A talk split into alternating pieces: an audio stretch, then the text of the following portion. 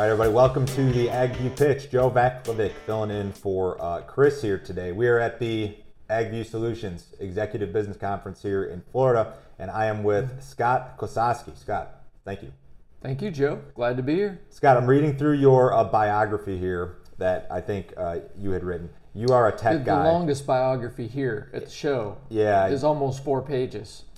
It's good though because this gives. You Would you me, read it word for word? Um, yeah, I, no, I won't. Um, All right. It's real. This is uh, super interesting though. So you're a tech guy. You've been involved in. It sounds like tech. Would you call them tech startups or st- tech businesses um, over the years? Several of them. Yeah, I did. Uh, I've done a number of software companies, kind Yeah. of one after another for about 20, 25 years.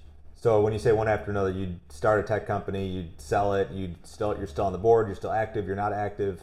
Uh, you know, I was kind of a build and flip guy. I mean, my specialty was seeing a hole in the market or something that needed to be built, and I would build it usually for around five years or so, Yeah. and then sell it, and then start something else, and uh, and strangely across different industries as well. Yeah. So the tech that you have been involved in is not agricultural in nature necessarily. Yet you're here speaking for a group of farmers.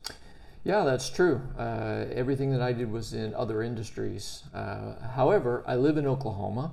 Uh, you know, had had a ranch and you know did things with livestock, and then I started getting asked to speak at this intersection of kind of technology and ag along the way, and then now I do a lot of work in the ag space.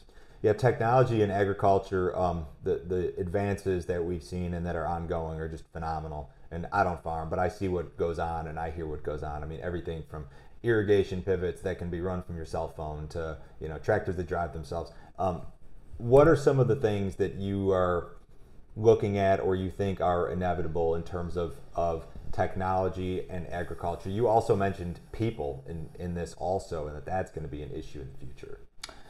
Yeah. All right. Well, let's take both of those. Uh, first of all, the, we'll, we'll go backwards. The first comment or the last comment that you made about people, we're in ag. There's a shortage of people, There's a shortage of people, especially in ag. Yeah, that that's that is one aspect. Is uh, all right. Well, uh, technology has a way of being able to take over lots of things that human beings did, both Yeah. physical work and decision making.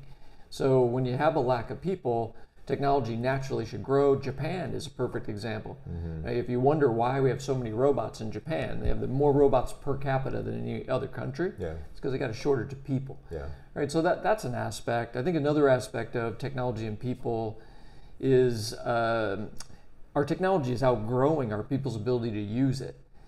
And so more and more what I'm having to do with organizations is if you want to be good with technology, we got to get your people up to speed. Because you got a lot of power, you just don't have people that can use the power. And so that's the reason we have to talk about people and technology.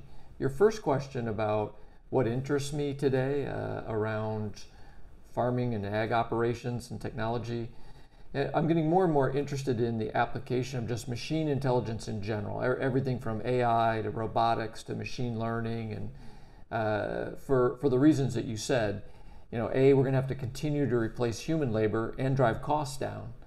Uh, but even on the decision making side, you know, the, the decisions that a farmer needs to make are getting more and more critical, more and more variables.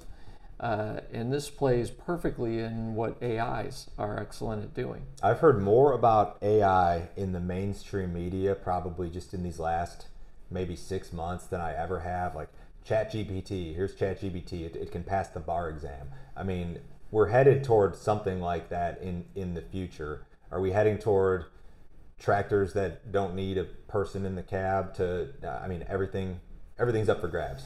It's, it's all inevitable, it seems like. Yeah, well, I do. I do some work for John Deere, and so I'm kind of well aware where John Deere's heading. And yeah, you- you're absolutely Where are they heading? They're, they're heading into Without saying too a much. huge amount of machine intelligence built Yeah. into the equipment.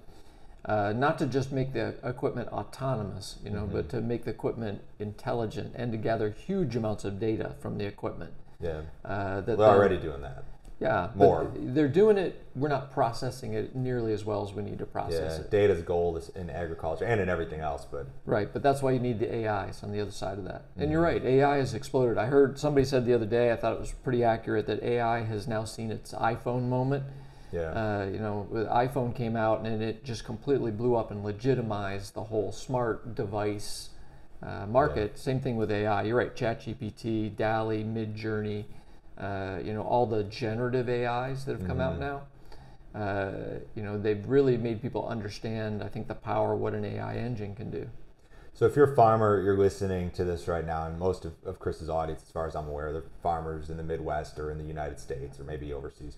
But is there anything that, that people listening here can do to get, say, a head start on this thing? It's, it's inevitable, but, but what does it mean for, for these people today? Is there any is there any steps that um, a listener or viewer should be taking that maybe is going to put them ahead of, of their competition?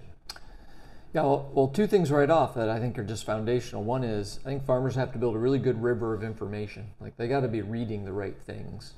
Uh, there's a lot of information that comes out every day on technology. Mm-hmm. And if you don't spend 15, 20 minutes a day consuming the information about what's coming out with technology, mm-hmm. you immediately fall behind. Like, it's hard to make good decisions. You're not even aware of what is out now. Yeah. So I think you got to build a good river of information. And that's not just ag technology. I mean, that's technology in general because it's all exactly. going to make its way into agriculture. It, exactly. It's just you know what are the podcasts you're listening to, what are the blogs you're reading, and don't don't just get myopic and only read ag things. I mean, you got to have a good technology river of information coming in.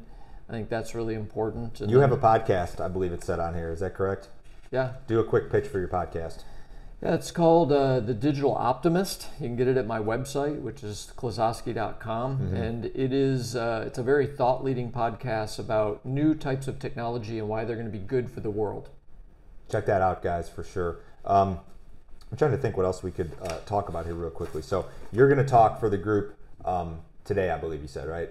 So yes. we're here. We're here in Florida. It's last week in January. Um, what's what's going to be if, if there were say two or three big take homes from the speech you're going to give here for this group, uh, what would you say they'd be? Uh, I think one one takeaway is to really focus on the integration of humans and technology. You know, not just let's buy more, let's buy good technology. Mm-hmm. It's that now we gotta we gotta improve the human's ability to be good with the technology. We've got to integrate these two things. I think that's important. I think the other thing will just be some of the things I say that are high beam mm-hmm. and what's coming next. Like these are the things to get on your radar and start looking for these things built into tools you can buy. Mm-hmm. The future um, is scary sometimes to a lot of people, and I think that like if you're not somebody like yourself who's in the know when it comes to technology, the idea of artificial intelligence or the idea of being a little bit less hands-on when it comes to everything from operating farm equipment to like financial type items um, it can be. Do you, do you, find that for people who aren't in the know, is that something that's a scary prospect? It kind of is for me, I think. I think so. I think there's a there's a, a little bit of that is letting go. I mean, letting go yeah. of things you had control over, mm-hmm. uh, and allowing technology to make its own decisions, mm-hmm. you know, or to do things. If you ask any audience, how many people here would buy a fully autonomous car if we took a steering wheel and the pedals out of it, and you got in and just said, "Take me there," and it would take you there? Now, legitimately, a lot of people should say that would be fantastic. Yeah. But they won't because they want control over the car. And I think that's that's just what's scary for people is we we're used to making our own decisions, doing our own work with our own hands, or controlling things. Technology is going to offer us an opportunity to let it control things. It can make our lives better, but it's going to scare people. Part of the task that the businesses that are developing these technologies are going to have is is user adoption, like convincing users that this is the right thing. Like Henry Ford invents the car. He says, if I asked people what they wanted, they would have said a faster horse, right? Like this is kind of the same thing. Like people don't know that they want it, but they probably will want it. Like at the end of the day, it's yeah. gonna be it's gonna be something that'll make whatever it is, whether it's AI or automated, whatever. I mean, it's gonna make lives easier and businesses easier. Yeah, I, we've pushed against technology progress in the early days for 50 years. I mean, it's just something that we do. Uh, you know, perfect example: autonomous vehicles. One killed somebody in uh, in, in, Arizona, yeah. and everyone lost their minds. Every day, a hundred drunk drivers kill people. Every day, yeah. and nobody's worried about that. But an autonomous car one time kills somebody, right? Or Tesla's had you know a handful of people that put it on autopilot and then there was a wreck right. we always fight against technology in the early days and then we figure out the convenience or safety or whatever else you know a, a convenience and then we adopt it yeah yeah this is going to be an interesting what um, is it five years is it ten years this is going to be changing constantly and probably much quicker than most people would think. So I typically tell people the digital transformation, that concept, the digital transformation will be from 2000 to 2050. All right, if you think about a 50-year sweep, that's about what uh, the combustion engine was from 1900 to 1950. So we're in the middle of it. We're in the middle of it, and, and so and uh, some would argue the innovation's speeding up a little bit. So you know we got a ways to go.